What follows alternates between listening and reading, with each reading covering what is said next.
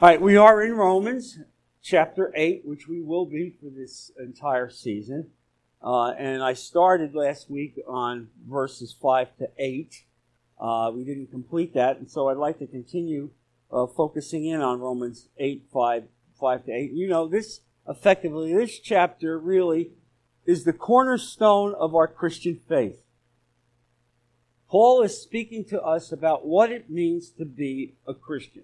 And as I said to one of the brothers beforehand, uh, Paul outlines that in the mind of God, there's only two classes of people the saved and the unsaved. Uh, and, and so he's made that very clear in his writings. And so many of us uh, put a third class, the carnal Christian, we call it. Well, according to Paul, there is no such thing as a carnal Christian. You're either all in or you're all out. And we're going to focus on that today. So if you turn to Romans chapter 8, verses 5 to 8, those who live according to the flesh have their mind set on what the flesh desires. But those who live in accordance with the Spirit have their mind set on what the Spirit desires. The mind governed by the flesh is death, but the mind governed by the Spirit is life and peace. The mind governed by the flesh is hostile to God. It does not submit to God's law, nor can it do so. Those who are in the realm of the flesh cannot please God. Uh, and so here he is. He's defining what it means to be a Christian, what the mindset of the Christian is, and what the mindset of God is as he regards us. Uh, and so effectively, he speaks here about what characterizes an unsaved person. This is important. Well, they're defined in four ways as you read his writing. First of all, his thinking. The way an unsaved person thinks. They don't think like a, a, a saved person. They're focusing on materialism and things of this world, carnal issues. They're not thinking about God uh, in every way. Then his state, meaning what's his condition? How does he walk? Uh, and if you're an unsaved person, effectively, and this is important, you are hostile to God. Now, this sounds a little uh, rough, but it's pretty clear from, from reading the passage that God only looks at the world as saved and unsaved. So if you're unsaved, effectively, you are hostile to God. Then, then it says it looks as his religion. Now, God does not declare what denomination you belong to. Let me make that clear. And let me give you a tip that you should remember. When you get to heaven, and I'm confident you all will, when you get up there, uh, do yourself a favor and don't say, Where are the Baptists? Where are the Catholics? Okay? Because a trap door could open up. Uh, that's a bad thing to ask, all right? Because God does not recognize denominations. You understand? Uh, when I read the Bible, I don't see the first church of Jerusalem. All right? I don't see it. I, I see a, a Bible that's written without denominations. And so God looks really at your mindset with Him. That's your religion. And you know, the religion, there is a religion of the unsaved. Meaning what? It is personal human philosophy. You understand that? It's humanism. It's what feels good to me. That's, that's the, the, the religion of the unsaved.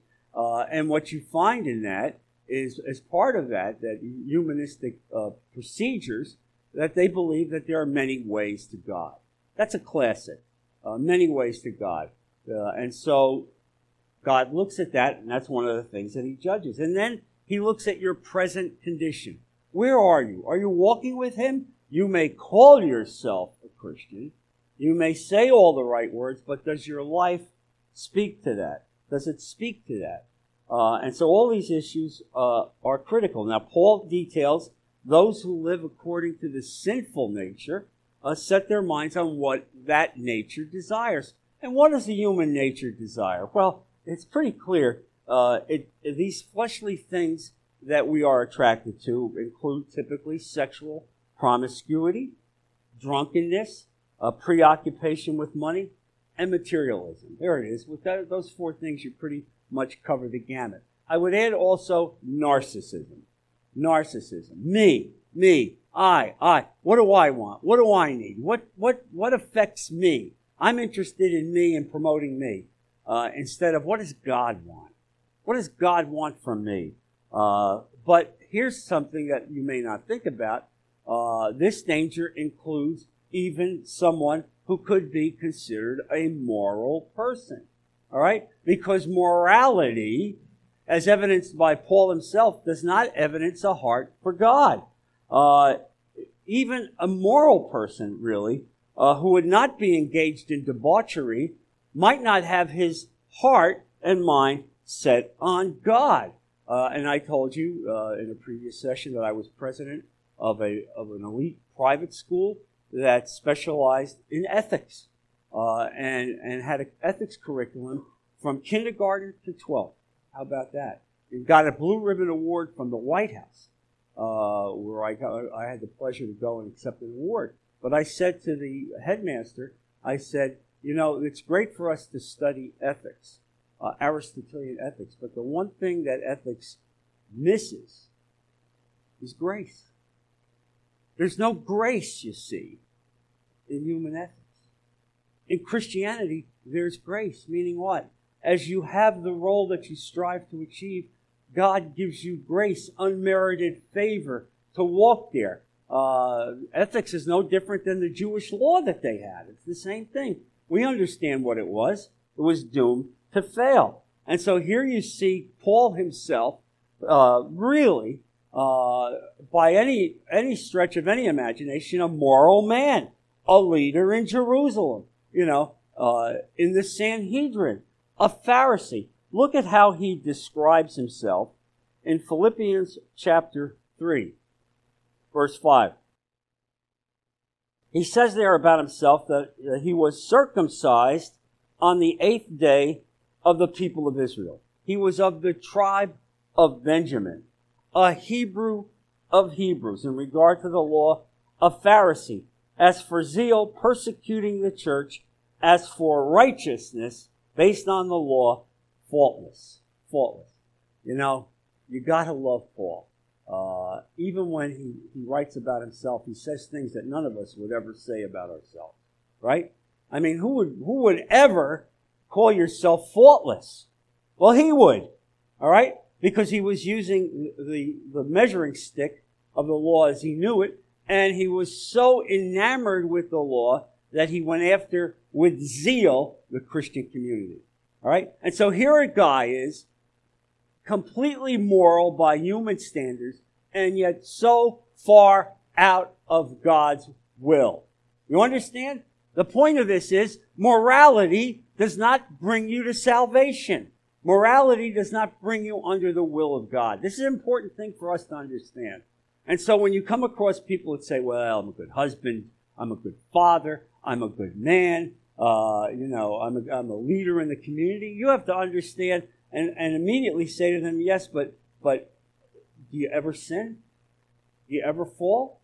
Do you ever fail? Because if you fall once, you're outside of God's will. Uh, and that's why you need a Savior. So you see this here as Paul writes this, and it's critical for us to do. And, Paul describes uh, in, in, very profound ways uh, the state of the unbeliever. Now, this is this is something that we need to focus on. Because, you know, so many of us know people that are good people. They're good people. They're not saved, but they're friends of ours, right? They're, they're family members in many ways. Uh, and we care about them. But here's what he says. He describes their state as, quote, death. Death. How about that? Death. This is serious stuff. Uh, he's not speaking of physical death, obviously. He's speaking of spiritual death. Uh, and so he's, he's maintains that the unsaved person, the unsaved person, is as re- unresponsive to the things of God as a corpse. As a corpse. They cannot even respond to the things of God in the state that they are in unless the Holy Spirit uh, touches them uh, and, and allows them to respond. Uh, and, and so this becomes important for us. It's important for you as you reach out to people you care about and you want to give the gospel to. How, how important it is that they understand uh, what, what it is that God is doing. Now, the Bible tells us, and Paul writes about this, that the power and wisdom and the glory of God are clearly revealed in nature. And so when you really begin to speak to people about who God is, one of the things that they have to recognize is that God has revealed himself uh, in nature. Psalm 19, verse 1 says, The heavens declare the glory of God, the skies proclaim the works of his hands. Now, I spoke about this yesterday, uh, but really, you know, we always hear somebody say, well, you Christians, what about those, those natives out in the middle of the Amazonian jungle? They always bring them up. They all, they all have a heart for the natives in the Amazonian jungle, don't they? Uh, the thing is, is that they want to use that because they're trying to indict you for what you're saying, meaning that they, that they need to come to Christ. And how are they going to come to Christ out in the middle of the jungle? Well, this is how. Psalm 19 tells you God is preaching to them, preaching to them through the heavens. They look up, they see the sun, they see the moon, they see the stars, and there is an internal radar that speaks to them because the Bible also tells us that Jesus, in John chapter 1, Jesus is the light that lighteth the heart of every man that cometh into the world. He is the light that lighteth the heart of every man that cometh into the world. What does it mean? It means that he's there, that God has put that receptor there, that as soon as somebody looks up and sees and begins to understand that immediately that light goes off uh, and God touches them. Uh, and so the unsaved person, however, doesn't see it. You see? They don't see the handiwork of God. They're not interested in it. Uh, it's only when their heart is touched that they begin to understand that. They would far rather believe, far rather believe that the creation came about by somebody lighting a match, an explosion, and here you go. Right? Of course, the question becomes, well, who lit the match? Right? They don't like to talk about that. Uh, uh, and so, yes, who lit the match? And my favorite explanation of that condition is this. Their position that everything came about because of an explosion is akin to you having an explosion in your garden, going out and finding a Rolex watch. That's the analog to that. That's how ridiculous it is to maintain that. Clearly, there is a creator's hand involved in the universe. Uh, and I also spoke about this yesterday as well. Uh, and that's the issue of it's clear that Jesus holds everything together. The scriptures tell us that. He is responsible not only for the creation itself, but holding everything together. Uh, and science now tells us that as you drill down on the atoms and the neutrons and the very aspects uh, of, of nature that, that we're all composed, that there's some inherent interstitial force that keeps it all together. Why does it all stay together in its proper place? It's because of Jesus. That's why Jesus is holding it together. And I'm going to tell you that someday God is going to say to the Lord, let go. Let go. That day will happen. Uh, and so uh, this becomes important for us to understand that. And it's key that it's the Holy Spirit that gives us this understanding. Look, we didn't come to this understanding that I'm speaking to you about or that you know. We didn't come to this uh, by accident or accident or by our own human studying. It's through the Holy Spirit. It's when we've given our hearts to God, we bow to God, God gives you the Holy Spirit. He implants it in your heart. And it is that internal power and authority that gives you the understanding that when I say what I'm saying, here's what you should be saying in your heart. Amen. Amen. He's right. He's right. It speaks to me in every possible way. Uh, uh, look at uh, 1 Corinthians chapter 2, uh, which speaks about this very issue. 1 Corinthians chapter 2, verse 14. The person without the Spirit does not accept the things that come from the Spirit of God, but considers them foolishness and cannot understand them because they are discerned only through the Spirit. There it is. You can only discern these things through the Spirit of God, through the Holy Spirit. And so, even as we want to advance people and bring them to Christ, that unless they open themselves up and allow themselves to be touched by this by the Holy Spirit, uh, it'll be for naught. It'll be for naught. And so Paul speaks then about, as I said before, the religion of the unsaved. Uh, and you may say, well, well, what does the unsaved have as a religion? Oh, they have a religion. It's narcissism. It's self. Uh, it's an a la carte religion. It's a religion in which it's something from column A, something from column B, but it winds up being a thousand ways to God. Okay? A thousand ways to God. Why? Because I don't want to be told. I don't want you to tell me what I have to do to get to God. I'm a smart guy. I'm a smart person. I don't need you to tell me that. I can figure that out myself, yourself. Well, yeah, go ahead. You figure it out yourself. And if you continue down that path, I hope you like heat uh, because it's not going to end in a good way. It's not going to end in a good way. Uh, these are mutually inconsistent ideas that the unsaved cobble together, uh, and they're typically a collection of human thoughts. That's what they write. Human philosophy. They always love to get some uh, new Eastern book, new new new book on meditation, and all this stuff is garbage. Uh, I remember some years ago when uh, what's her name on, on uh, television? I've had a, I'm blanking out now. The uh, black woman that had a big program. Oprah. Thank you.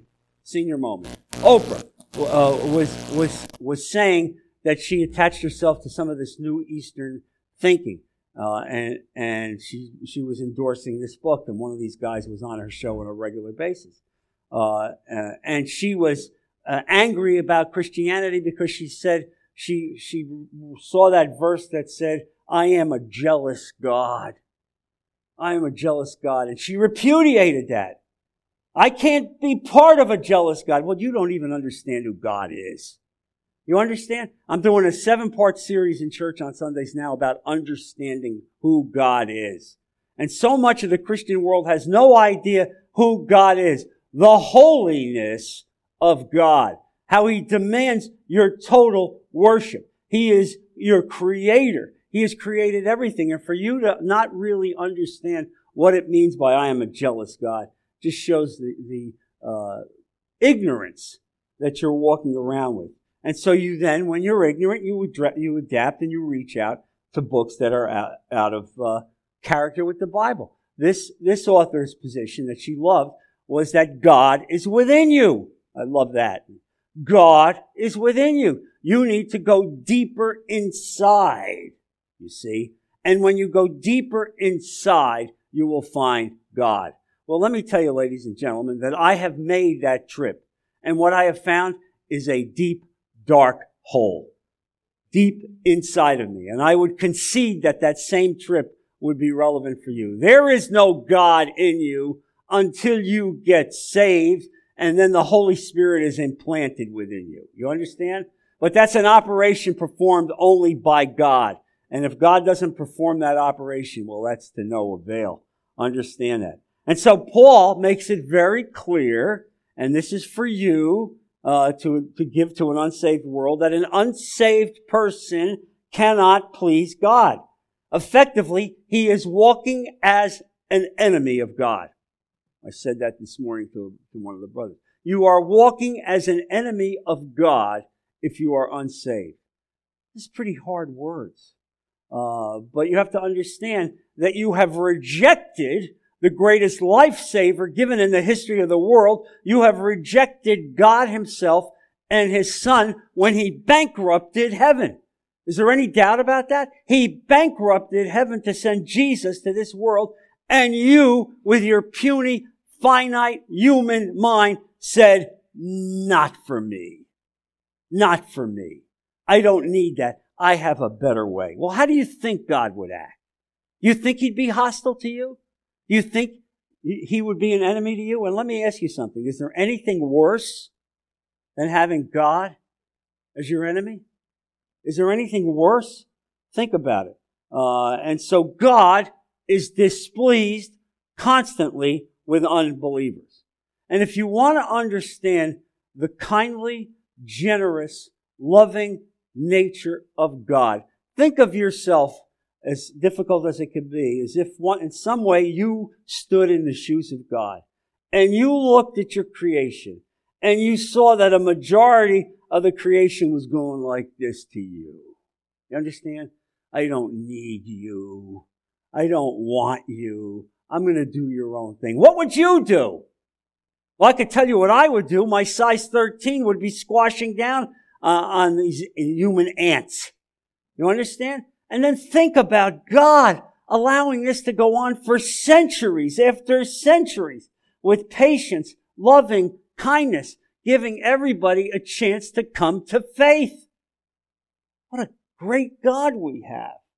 How great He is. And so we need to understand this. And so all of this thinking of the unsaved needs to be juxtaposed with the characteristics of the Christian. And they're very different. Uh, and so here he, he juxtaposes this in verse 5. He describes the Christian's thinking, saying that the Christian has his mindset uh, on the things of the Spirit, the things of the Spirit. Uh, now, this eliminates the idea of the someone being religious. And let me clarify this. God is not interested in your religiosity. All right? And by that, I mean uh, your devotion to a particular denomination. All right? Or your, your devotion to a particular set of rules. God looks at your heart. This whole thing we're involved in, what this is involved in, and we study this, is heart issues. Where is your heart? I'm not interested in your head because religiosity often relates to your head, where you can spout off a group, a group of laws uh, as they relate or even understand theology. God doesn't care, you see, if you're in graduate school in theology. Look at Paul. He was in postgraduate school.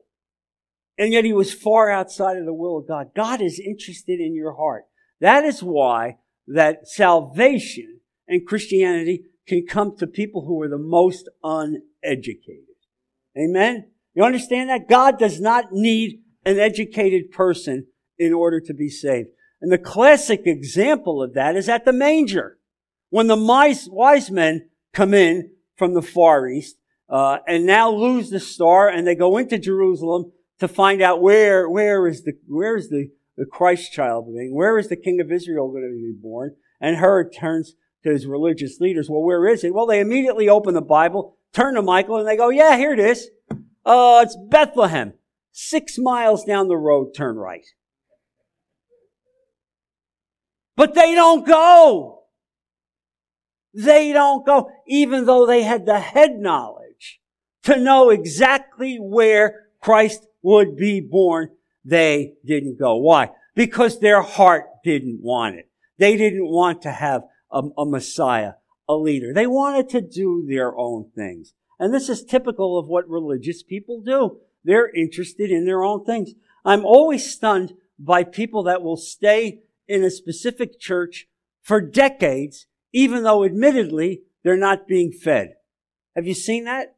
They'll go to a church. Why? Well, my grandfather, my father, uh, my uncles. There's these familial relationships, and yet they're not getting fed. They're doing this out of habit. That's religiosity, you see.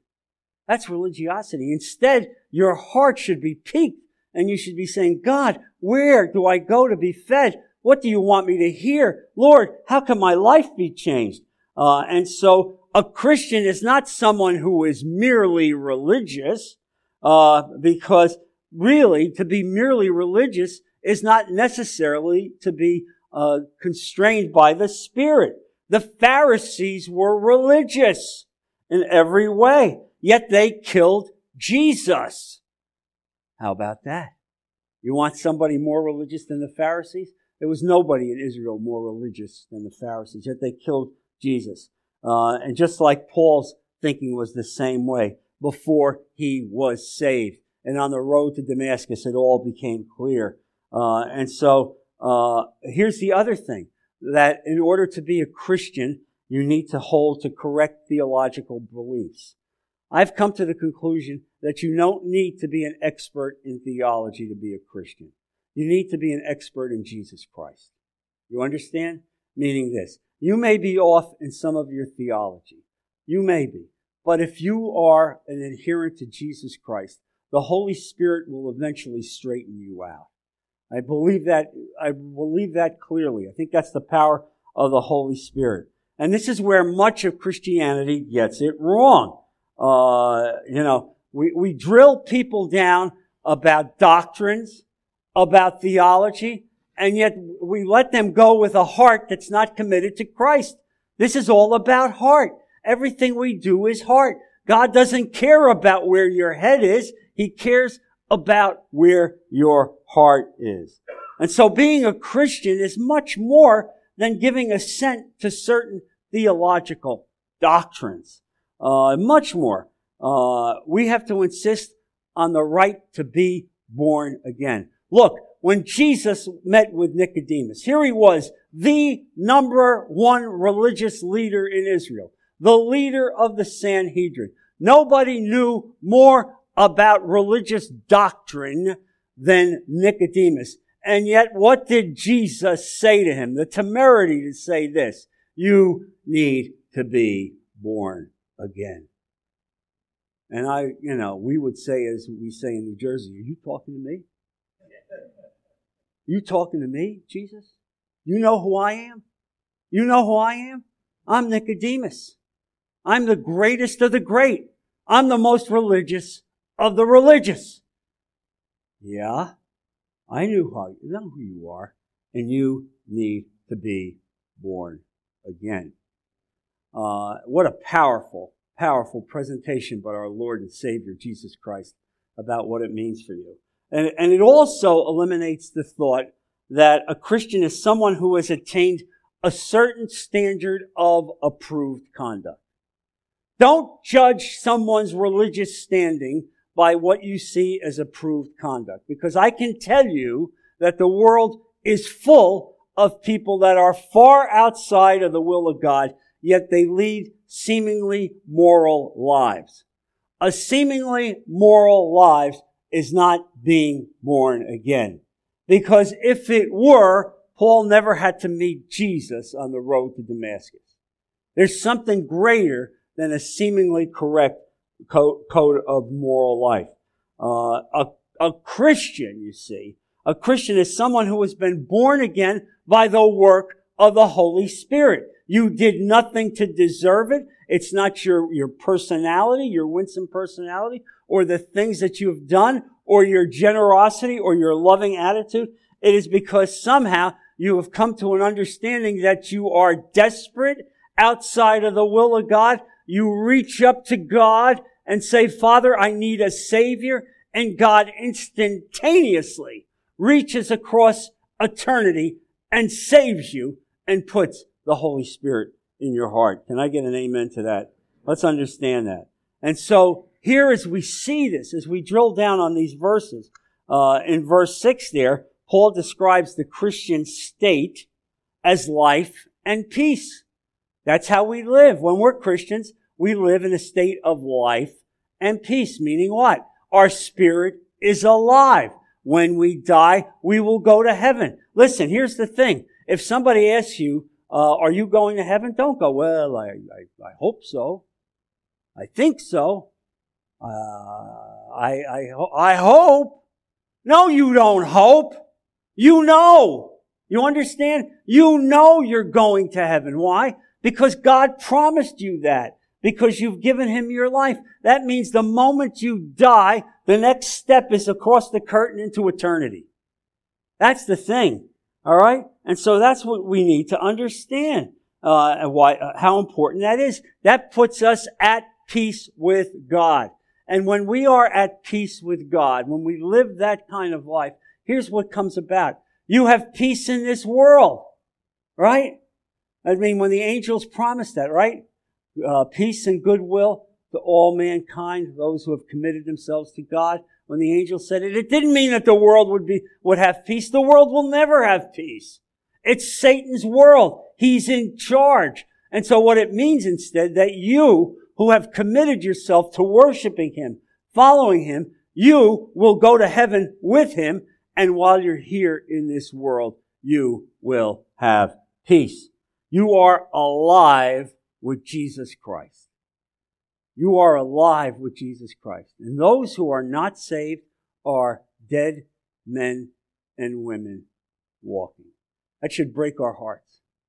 That should break our hearts. That's why I emphasize every moment that I, that I speak about our obligation to reach out, to speak about Jesus Christ, wherever you are, uh, wherever you are. And I, and I hope that you'll do that. I did a five part series last month on evangelism. That's our responsibility. God told us, go out and make disciples of the lost. You don't just sit here and come to Bible study. When you go out this door and go into the parking lot, you have a responsibility to spread the word. You need to speak about Jesus Christ.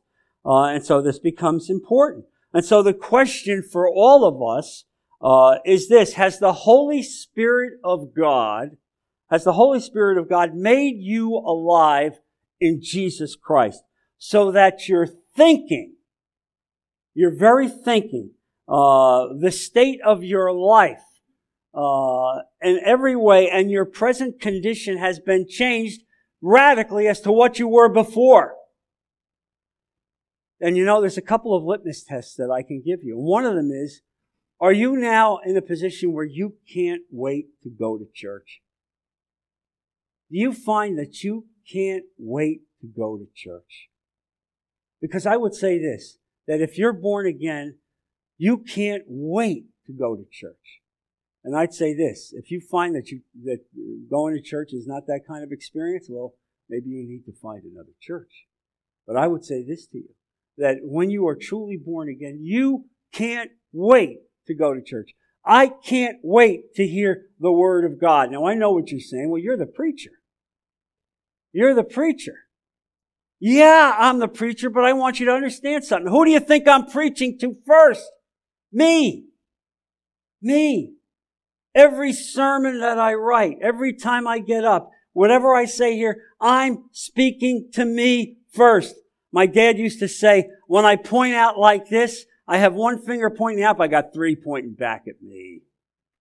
You understand? That's the essence of what it is. I'm responsible to God. God is indicting me. I can't wait to hear what God has on a Sunday morning. And you might say, well, you wrote it. You wrote it, you knew what you wrote, but here's the thing, the Holy Spirit changes it. I, I can't, I mean, it's maybe hard for you to understand, but even as I, as I deliver these sermons, it's coming across in a new way. I often listen to the radio programs because I will hear things I never heard before. And my wife will say to me, well, you, you, you spoke. It's you. I know, but the Holy Spirit is revealing something to me now that I didn't consider, I didn't think about. That's what it's about. That's why you can't wait to get to church. All right? You can't wait to hear the word of God that's going to speak to your spirit and enliven you and give you life and fill you out. And then there's another reason because you're going to be surrounded by the people of God. One of the reasons we have a successful Bible study here is that we have men committed to the worship of God. You come out here and you are with guys who walk with God, who know that, that they're not perfect, but they love God. You have a chance to be with them. That's important. That's what God wants you to do. We pray for each other. We lift each other up. Uh, and, and as we do that, we recognize that we have all passed from death into life. Every single one of you. From death into life. And so the question I have for you is this. That is, has God done this to you? Has God so changed you like this? Because if He hasn't, then you need to get back on your knees and ask Him to touch your heart, uh, to affect the change. But I would say this, that if you're here, this is a great sign that you know where you're going to get fed and that God responds to that. Now I want to look at the next two verses in uh, chapter 8, verses 9 to 11 as we start that part of the study. It says there, You, however, are not in the realm of the flesh, but are in the realm of the Spirit. If indeed the Spirit of God lives in you. And if anyone does not have the Spirit of Christ, they do not belong to Christ. But if Christ is in you, then even though your body is subject to death because of sin, the Spirit gives life because of righteousness. And if the Spirit of Him who raised Jesus from the dead is living in you, He who raised Christ from the dead will also give life to your mortal bodies because of the Spirit who lives in you. You see, everything is derived from Jesus. Everything that you have is because of Christ dying on the cross. The very life that's in you, the Spirit that's in you is because of what He did on the cross and you adopting Him and taking Him because that's why God sees you as righteous. All right, let's understand something. God sees every one of you who is born again as righteous. You're not righteous. Okay? But he sees you as righteous because he has the filtering lens of Christ in front of him who makes you Christ uh, uh, righteous. Uh, and so Jesus made it abundantly clear uh, that not all people who considered themselves disciples of Christ were in fact considered such by him. This is important uh, because I would say much of the world that calls themselves Christian considers themselves disciples of Christ. Well, what's the litmus test on that? Look at Matthew 25, verse 11. Look there, and you know, uh, this is the passage where the, the ten virgins are preparing for the bridegroom to come. Uh, five had oil, five didn't have oil, and they go out and they wait for the bridegroom to come. Uh, and then when he comes, uh, he only lets five in that had the oil. And look what he says here. Later, the others also came, those who didn't have the oil, who weren't prepared. Lord, Lord, they said, open the door for us. Open the door for us. But he replied, truly I tell you, I don't know you. Now this should be a very sobering uh, statement for you to hear. Meaning that much of Christianity who believes they know Jesus has not walking with him. Their heart is not consistent with them. And what I would say is, is that you see how God rejects that. God is very simple. He looks at your heart. Uh, this passage applied to both the five wise and the five foolish waiting for the bridegroom. They all were invited to the wedding. All ten of them were invited to the wedding. In other words, to be a part of the kingdom of God. Uh, all had been invited to the visible church. All professed to call the Lord the bridegroom, call him Lord. All believed in the Lord's second coming and all were waiting for Jesus. In other words, they had the head knowledge. They read the Bible. Their head told them who Jesus was. They knew mentally who Jesus was. Uh, and even as they fell asleep, all fell asleep. Uh, but nonetheless, five were not accepted. The point of this is very simple, and that is that professing Christians should examine themselves to see if they are really Christian. Are you really a Christian? Are you really walking with God? That's why Romans 8 is such a great chapter. You see, it doesn't just put a coat of paint on where we are. It drills down, drills down deeply into what God expects from you. Are you walking with Christ? Uh, are you really a Christian? Clearly, a mere profession of faith is not enough. How about that? Oh, yeah, you know, are you a Christian? Yes, I'm a Christian. Yes, I, I, I know who Jesus is. Yes, I know who Jesus is. I believe Jesus walked in the world. He was a great man. I believe Jesus. Some will say, I even believe Jesus is God. And then I would say, well, are you walking with him? Have you taken up the cross and walking with him? Are you a disciple of him? Well, uh, you know, I can't go crazy. I got to live in this world. I got to go to work. I don't want my family to think I'm some religious nut. You've heard it, right? Well, here's the thing, folks. God wants you to be a religious nut. God wants you to devote yourself completely to Him. You have to completely give your heart uh, to Christ in every possible way. Now, we've already discussed that Paul sees uh, the world in only two stages Christians and non Christians. There is no category called carnal Christian. How about that? No category called carnal Christian. And what I would say to you is this as I've tried to, to really refine my thinking on this and explain it, what I have concluded is that there's a two day experience in salvation. Day one is effectively coming to faith, accepting Jesus as your Lord and Savior. But what much of the world does is they know who Jesus is. They say they've accepted Jesus Christ as their Lord and Savior, and then they put a chair down and camp out, and this is where I'll be the rest of my life, right here in this positional thinking, when in fact, there's a day two experience that is just as important, which is take up my cross and follow me. You understand? Taking up the cross, meaning the cross of Christ, walking with Him, being His disciple in every way, in a million ways. That is the evidence of who we are. And that is why much of the Christian world, it really is not walking with Christ. And frankly, I think we've failed in teaching people about this. I think we've failed that way. And so the Bible tells us very clearly that we are to examine ourselves as to our standing with the Lord. Uh, and obviously, this is much of what Romans 8 is about self examination. Look at 2 Peter, verse 1. 2 Peter uh, chapter 1 verse 10, excuse me. Therefore, my brothers and sisters, make every effort to confirm your calling and election. For if you do these things, you will never stumble. Now, I want to make sure I've explained this verse properly. This verse does not mean you will lose your salvation. There's a multitude of verses that I could give you. I don't have time now. That would be a separate study on eternal security. I will do that someday.